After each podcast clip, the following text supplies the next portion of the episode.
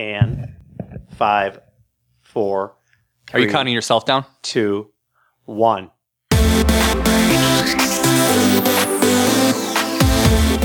What's the best practice here? What are we missing? So you're going to see a reduction in spend. You're going to see a boost in productivity. So no longer do you need to have someone handing out product Right. when it could just be coming out of the machine. Aren't these only for big manufacturing companies? And it's a resounding no. Capital N, capital O. It's for your average metalworking manufacturing company because even smaller shops, you know, have a spend that is usually adequate to sustain a vending system. If the sound of a machine tool removing metal gets your blood pumping, then you are Metalworking Nation.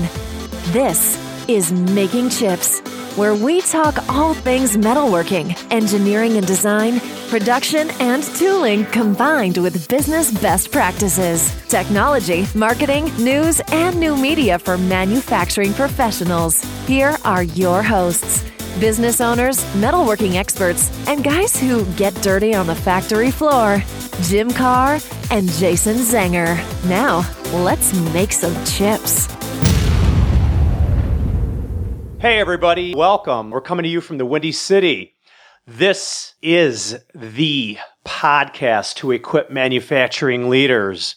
We are happy to have you with us today, and uh, we're really excited about what we're going to talk about. What's going on today, Jason? Okay, so what we have coming up in this episode is that you're going to ask me a bunch of questions about vending systems. It's a hot topic in the manufacturing industry, especially in the metalworking, making chips space. We get people asking us about vending systems all the time, and I know that our listeners have a lot of questions about that that they want to hear. So you put together some questions for me, so I'm going to try to answer these as best I can. I did. You know, it, it's crazy. We are, Carr Machine and Tool is looking for a new way to manage our tooling. And I think it's really important that I get some of these hot topic questions answered today so I can bring it back to my team at Carr Machine and Tool.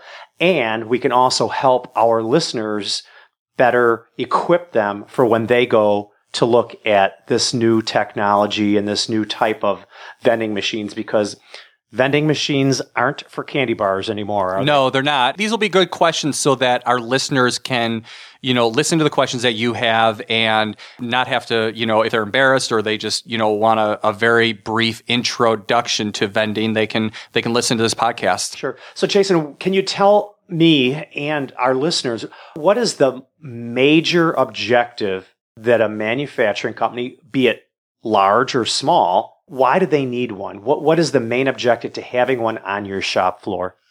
So I would say that it comes down to three different points. The first point would be to reduce spend.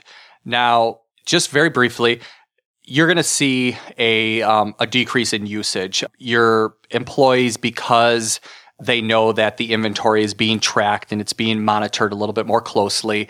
They're going to probably utilize those tools a little bit more effectively. You could teach them better ways. You know, you can find out who the leader is in your plant. You know, if two people have the same job and one of them is using more tooling than the other person is, what's the best practice here? What are we missing? So you're going to see a reduction in spend. You're going to see a boost in productivity. So no longer do you need to have someone handing out product Right. when it could just be coming out of the machine. This is especially prevalent in a lot of, I guess, low dollar items that really shouldn't have a high paid person handing out those tools or those supplies. And then you're going to see an increase in accountability. So as I mentioned, you're where you could, you know, throw an insert away if, you know, not all of the edges have been used. You're going to make sure that your employees really are accountable for using the tooling to their full capacity so that all, you know, six edges are used or all four edges are used, whatever the case may be for for that particular tool. Yeah, I got it. You know, it's crazy. It's it's kind of intimidated. I got to tell you.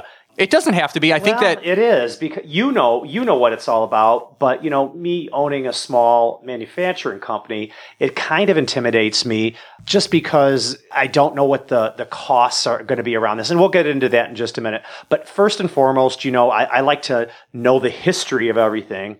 So, can you tell me a little how how long have these vending systems been around? Where did they come from? Who? I mean, obviously somebody had a brainstorm and they said this is what we're going to do. But how long have they actually been out there? So, vending systems in general have been around for a long time, but I would say that vending systems that are utilized in their in their current capacity in a manufacturing environment where the vending system is truly made for the manufacturing environment has been around for about 20 to 30 years. 20 or 30 years? Yeah, 20 or 30 years. and, and, you know, these were the companies that were really at the cutting edge of the manufacturing process and at the cutting edge of lean. The company that we partnered up with is an industrial vending company called AutoCrib, and they've been in business since 1994. And the owner of, of AutoCrib actually used to own an industrial supply company like mine out on the West Coast um, in California. So his company, AutoCrib, started in 1994, and he was really one of the trailblazers as it related to vending systems. He was really the trailblazer as it related to vending systems in the manufacturing environment.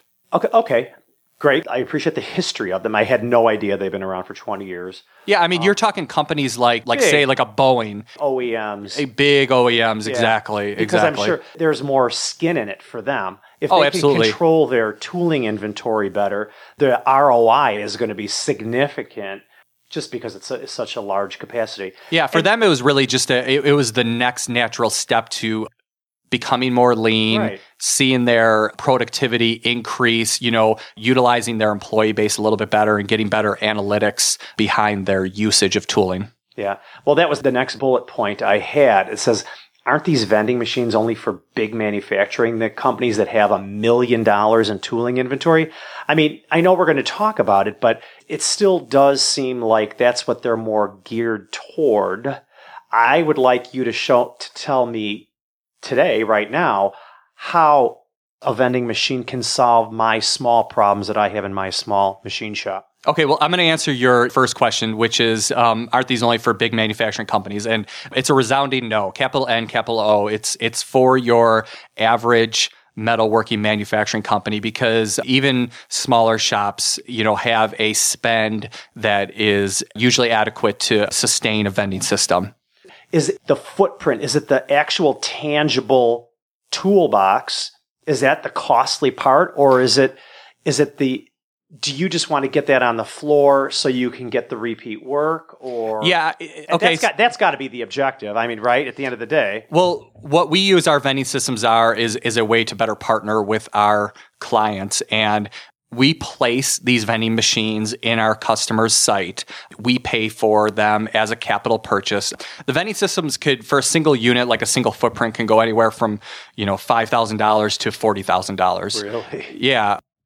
Depends on you know how large the equipment is, what exactly it does. What you'll see after doing some research is that there's actually quite a few different types of vending systems. It's not just your average, you know, Helix candy bar type vending systems. Uh, we we actually don't prefer those types of vending systems. So once you start doing your research, you'll see that there's there's a lot of different options. So you only you only rep for one particular manufacturer, which is AutoCrib. Is that right?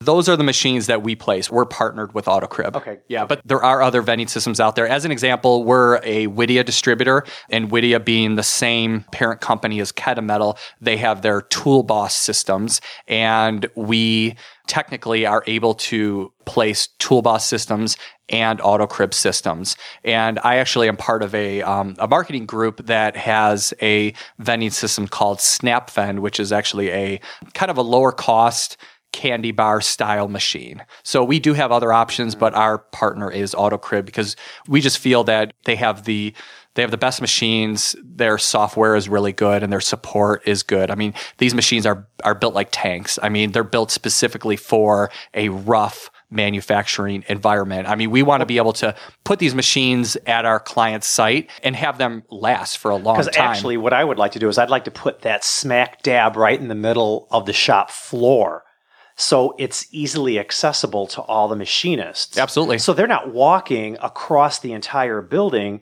to go get a 1330 second carbide drill. Well, that's actually one of the big cost savings that you'll see is that the walking time. So, you know, one, one of the things that used to uh, very early on of placing vending machines, that was that was one of the the points that people used to talk about how long does it take for that person to walk to the vending machine? Oh my well, god! You, you, oh my god! Yeah, but that's just the start. Okay, so he walks to the vending machine, but does he? How many people does he talk to as he goes over there? Does he stop for a, a smoke break? You know what? What Does exactly is going Does on? Does he go to the bathroom? Exactly. No, I, I agree 100%. And these are all really relevant, relevant ideas that you're bringing up right now. Okay, I, I get all that philosophy. So I was concerned about A, if it was industrial enough to be out on the shop floor, and you said a resounding yes. Oh, these are made for the shop floor. Okay, These are not, yeah, for that environment. These are not retrofitted machines. They're built from the ground up using the same type of manufacturing process and quality as a machine tool, as your lathe, as your mill. Okay, are the sizes of these toolboxes, which is what I think they I, I don't really call them a toolbox. Well, I do because there's tools in them. Okay. And, you know, that's, You're right. what, that's how It machinists is, it is it is a box. It does have tools. So It- exactly. So you know, and that's how machinists relate to toolbox. They, it's it's their toolbox, but Sure. it's a vending machine at the at the end of the day, and it's a sophisticated piece. It's it's a sophisticated toolbox. yeah, it's got a computer in it. It's got a computer.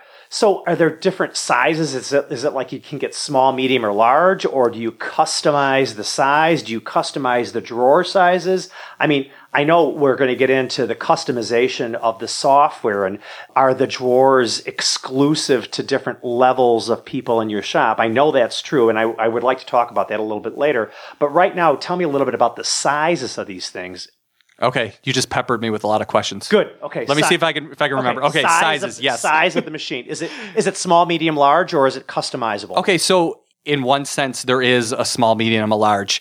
So one of the machines that we place most frequently is a machine called a RoboCrib, and it does come in what's called a 500, a 1000, and a 2000. If you refer to one of their competitors, they probably also have different size capabilities. But that's just one type of machine. Just as an example, there's a machine that's specifically made just for dispensing gloves. There's locker systems. There's Oh, so it's not typically just you swipe your ID card. That ID is exclusive to particular drawers, but it's not necessarily a drawer. It could be a door. this machine that I just referred to is a door. There's other machines that have drawers. Okay, okay. Yeah, so th- th- they're these machines are made in in a, like a variety of different types. It's kind of like you know you're shopping for a car. Do you want you know do you want a sedan? Do you want a coupe? Do you want a pickup truck? Do you want you know what what exactly do you want? I mean, what you have to get down to is you have to work with somebody that's an expert in that field and really have them customize the program to fit your needs. I would say that, you know, I, I know we're going to talk about probably best practices at, at some point, but I would say that one of the one of the best things that you could do is really to partner with somebody that understands industrial vending integration and they can customize the program and trust them trust them that they know they know how to handle this And manage it. and manage it. Yeah, I mean, you want to partner with somebody. I mean, if you're if if you have the mindset that you're going to control the whole process and you know everything about this, that's when you're going to make mistakes. Mm-hmm. Because what you should be concerned with is what? Productivity, Making chips. efficiency, making chips. If you're not making chips, You're not making money. yeah. right, So I mean, So- as a manufacturing company, your your primary concern should not be your vending system. You should be partnering with somebody that can that all, can help you all I want to do is I want to hear that spindle, those spindles running. Exactly. Because I know if the spindle's running, it's probably engaging with the metal, and we're making money. Right. So- And, wh- and what happens if you're spending all your time managing a vending system? Forget it. And again, you're absolutely right. You want that vending machine centrally located within your facility. So the time that that machinist takes, where he decides he needs that 13 30 second diameter drill to the time he gets it in that chuck, in the spindle, and it starts to turn, that's what it's all about. So my next question for you, Jason, is what can we put in them? I mean, I assume you could even put candy bars in there if you wanted to, but that's not the whole objective of having an industrial vending machine. Drills. Dri- I mean, you could put cutting tools in there. You could put tooling in there. There's even a way that you can check in and check out gauges. You Oh, can even great. put controls on how many times those gauges can be checked in and checked out. You can put gloves in there. You can have other types of MRO supplies. You can have precision tools. There's all kinds of things. I, I even know that these machines can be customized to have an electrical outlet inside of one of the locker spaces so that you can charge a laptop. Maybe you have office staff that you want to limit the the number of laptops that you have to purchase and these things get checked in and out for some reason. Mm. I, I don't know what that would look like but i know that a company has done that where they actually have an electrical supply inside of a locker system so that laptops can be checked so what, in and out. what, so it's really endless is what i'm saying. you can get very creative on how you give that exclusivity to each of those you can get very creative. Yeah. Yeah. I would say for a small manufacturing company though, you, you really want to start out basic. Don't don't get too ahead of yourself. Just start off with the, you know, the 80% of what you're using and really have a vision for controlling that part of your spend. Okay. So it does sound a little intimidating to me right now. It sounds like a big task. But how is the onboarding process? I mean, how long does it take? Let's say next week Zenger's Industrial is going to plop one of those right in the middle of my shop floor and say, Jim, you're ready to go. Okay, there's software that has to be learned. It has to software has to be installed on our PCs. Well, first of all, before we even place one of those on your floor, we actually need to have it made to the specifications that we figure out for your specific company. So that's going to take, you know, six weeks to, to put that together. Okay. So it's not as easy as just putting one in your space next week. Okay. Now we do have, we do have demo, like new, brand new demo units that we could place next week if there was an emergency or something like that. But in general, we order all of the machines. We, you know, as a company, we, our desire is to have an ongoing relationship with our customers and not lose business. So we have a tendency to not have used machines in stock. So we have to typically order all of our machines to your specifications. Interesting. So the first thing that we would have to do before the process even got started is that we need to um, do an analysis of your of your tooling usage or what you decide to put into the vending machine. So you know, figure out what the what what the most popular items are, what the usages are, so we could figure out min maxes behind those, emergency quantities, safety stock, all those types of questions need to be answered for each item. And that's a lot of work. It does sound like it's a lot of work. Once again, that goes back to partnering with the right company. You mm-hmm. want to partner with somebody that knows how to do that because to be quite honest, you have better things to do than to be messing around with making these types of decisions. Let's say, for instance, it's set up, we've gone through that process, we've customized the vending machine to have the appropriate amount of drawers and doors for the tooling in my shop. So what we do, let's say one drawer has a quarter 20 spiral flute tap in it. And we want to keep a minimum inventory of those of about six. It's a pretty common tool. So what we do does, do we set up you and I, do we set up a criteria or a threshold that when that gets down to one or two left in the drawer, that it automatically reorders that same identical tool based on the EDP number and it just automatically gets shipped to me? Exactly. So what we would do is we would figure out a a minimum quantity that once the inventory gets down to that minimum that your supplier will replenish up to that maximum amount. So, and then we also have like what we call like an emergency level so that when the inventory gets down to like a critical value, I'm sorry, we call it a crit, we actually have a critical value that we utilize in order to make sure that when an item gets down to say like, I don't know, whether it's one piece, two pieces or 10 pieces, that there is hourly emails and text messages being sent to my management so that they know that that, that item is getting to a critical, critical level. level. Yeah, exactly. Because our goal uh, in in this process, in, in the person that you partnership that you partner with, the person that you partner with, their goal should be to make sure that you do not have downtime because there is no tooling available. Sure. The software. Let's I just let's briefly touch on the software because I would assume I'll be able to log in and see if that one guy out in the shop is, you know, really destroying all the tools because you never know who in your shop is going to be using up all the expensive tools. And it's going to, when they take that tool out of that drawer or door, I'm going to know that it was employee number BC and he's you know chronically taking tools out of the tool crib Yeah, that's that's a good question. So we would prefer not that you logged into the software because that's that's just an extra step that you have to take Right. on a daily basis. Okay. What we'll do is we'll set up some kind of before the machine even starts getting used, we will discuss with you how often you want to get that type of usage information. So is it daily? Is it weekly? Is it monthly? And what I would say is you only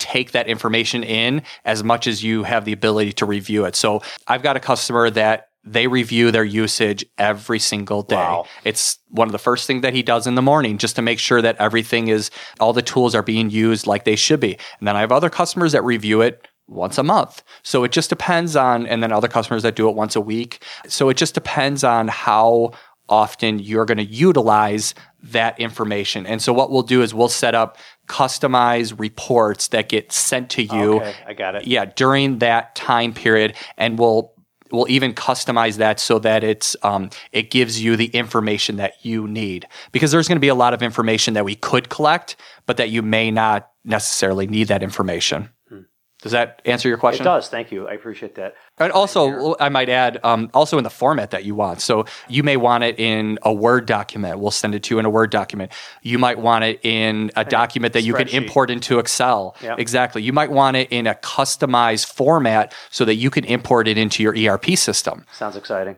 Sounds great. So obviously, the growth of this technology is really starting to come to fruition. It's coming to life. Ha- have you seen that this technology is really starting to be popular? Well, we know they've been popular among the bigger OEMs, but now it's trickling down because they're obviously a little bit more affordable. Yeah, it's absolutely becoming more popular. Yeah, Yeah, I, I mean, your yeah, your small and medium sized manufacturing companies. It's becoming standard practice. Sure. Last question for you, Jason, is what three things can you leave me and our listeners with to remember about vending machines and how we, as small metalworking manufacturing companies, can benefit from this new technology? Three things. Bam, bam, bam. Bam, bam, bam. Okay. Bam, bam, bam. Let me think ju- just for a minute. Okay. Okay. So I think I've said this a couple times already. Listen to the expert. And I would say that that expert is not the large catalog industrial supply companies. Those are not the companies that are going to truly form a partnership with you as a manufacturing company. You want to talk with your local industrial supply company who is an expert in vending. And I know one way that would be easy to do that is, is if you just go to autocrib.com, you go to their website and look up distributors and then choose the geographical area that you're in. And then if you're like a national company and you need to have a larger footprint, there's still other options as far as that goes besides the large catalog companies. We're part of a network that can cover the entire United States. Second point, this kind of goes to the first point, but really, you know, develop a deep partnership with that distributor that's going to be handling your vending. You're probably going to have to sever some relationships with other companies that you deal with only because it makes sense to consolidate a lot of your purchases. Now, that doesn't mean that you have to consolidate everything, but you're really going to have to have a partner that you're working with. As an example, in some of our vending agreements, we do supply tooling from other companies. And we do this because there's other companies that have strengths in other areas, but we are still, you know, the primary company that's managing the vending application. Got it. And then the third point would be to meet regularly with your partner to discuss, you know, discuss progress, to discuss how things are going and to decide how you can make improvements to the vending system. You're not going to place this system on your shop floor day 1 and it's going to be working perfectly. It's going to have to be refined and made better. You're going to have your partner is going to have ideas how to improve the process. You know, you can't start off by just doing everything from day one. So it's going to be a continual improvement. Very good. Thank you. I took notes as you were talking about that. Boy, I'm excited about that coming into my shop. It, it sounds fabulous. It's very exciting. And, and you know, we, we talked about that there's different types of machines. And I just want to, you know, point out a couple things that I think our listeners may be um, kind of intrigued by. There, you know, I mentioned that there's the, you know, there's the traditional candy machine style. There's the robo style machine or the, the bin style machine. There's the lockers. Now, those have been around for a number of years, but there's also other, there's RFID systems which are um, just starting to get utilized on a um, more they're starting to get utilized more frequently i guess i would say and then there's also a machine that's being utilized in like the the military and the aviation mechanic industry and it's it's a machine specific to those. specific to those industries where these are industries where every single tool needs to be a let's let's just say for example you're making repairs to a you know 747 now you don't want to re- leave your wrench no, sitting in that airplane anywhere because you've got hundreds of lives at stake. Absolutely. So what AutoCrib has actually done is that they've invented a system that will verify via a visual system that every single tool has been brought back Oh, cool. to Cool. that vending system, Cool. which Very is really cool. It- It's a system that was built around what's called FOD or foreign object and debris, and it just shows the the progress that's been made in the industrial vending industry. Fabulous. All good stuff, Jason. Looking forward to it. So, moving forward out of that, we had uh, a question on our makingchips.com website from Yeah, we do. one of Yeah. our listeners. Yeah, yeah. We so we'd uh, address that because we want to encourage more engagement with our listeners because we're doing this for you. We're just trying to equip you and, and you know help you make better decisions in your day to day in in your manufacturing company. So Yeah, so I've actually Brianna and I from Denizal Tool in Salem, Oregon. We've had you know some interactions online. She's asked some questions, and I've posted some responses to her. And she had a couple questions that I thought would be great for you, Jim. So Sure. uh, I'm going to ask those. Her first question is: How important is it for a manufacturing company to have a clean, updated, and functional website?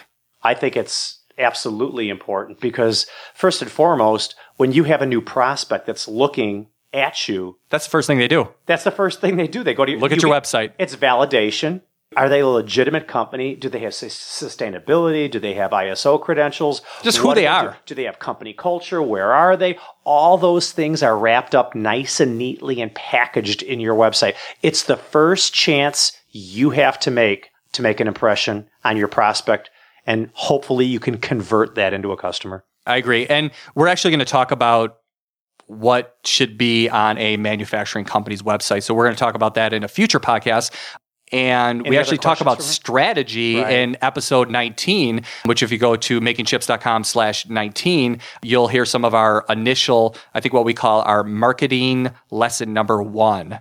Okay, Right. so the second question is what do buyers look for when searching for a new supplier? And what she's referring to is a company that is a job shop. What are they looking for from a job shop? Is that okay to use that term job shop? It absolutely is. That's what I am. That's what Carr Machine and Tool is. We're a precision CNC job shop, but that's what we are.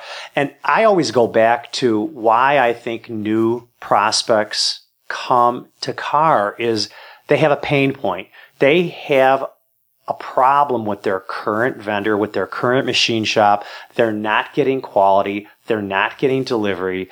There's no communication. Maybe they're not on time. Maybe they're not on time. There- are all of those things. It's, there's definitely a pain point, and that's when you need to grab them and hopefully engage with them and win them over and tell them how you can take away their pain. There's a lot of different levels to why buyers look for a new supplier. Yeah, this could be a whole podcast in itself. It's very subjective, but I personally believe that buyers look for new vendors when they have a pain. when they have a pain. And I would say that the easiest way to find out how you are perceived by your customers is to ask the ones that you're very close with and say, "Why do you buy from me?" Right. And and you might get a lot of insight from that. Yeah. And then for the new ones that come to you, why did you decide to do business with me? Great. Thanks, Brianna. We appreciate that. And to all our listeners out there, if you have something that you're, is on your mind, you know Jason and I have been in this industry for multiple decades. If there's something on your shoulder that you're bugging you and you really want to ask us, please feel free. Go We actually have a phone number, Jim. We do. What is that phone number? 312 725 0245. So if you call us on that number, you can leave a message. We may even play it on the show. Great. Also, they can go to makingchips.com. Any of our social platforms, or we can uh, communicate with you on there. I think that's it, man. I would say in closing, sign up for our newsletter. Go to makingchips.com and enter your email address. That way you receive these podcasts and they're easy to consume as soon as they come out. And another thing I want to pitch is we've got some exciting new stuff coming up this summer for everybody. We're going to take Oh, yeah. making chips on the road. It's Yes. really exciting. be fun. Little teaser. Just think about it. We're going somewhere very nice. Yes. It's going to be a good post strategy here. Yeah, and we're actually going with one of our past guests, so that should be very fun. Yes. Anyway, that's it for this one. Great to have you here, as Yes. usual. And Bam. bam. Jason with the bam. This podcast exists to improve the manufacturing industry. We want to hear from you, the owners, managers, leaders, and engineers from the metalworking nation. What ideas do you want to share, and what keeps you up at night? We want you to take something away from this podcast that you can use to improve your company, your team, and yourself. So let us know what you want to hear, and we'll see you next time on Making Chips.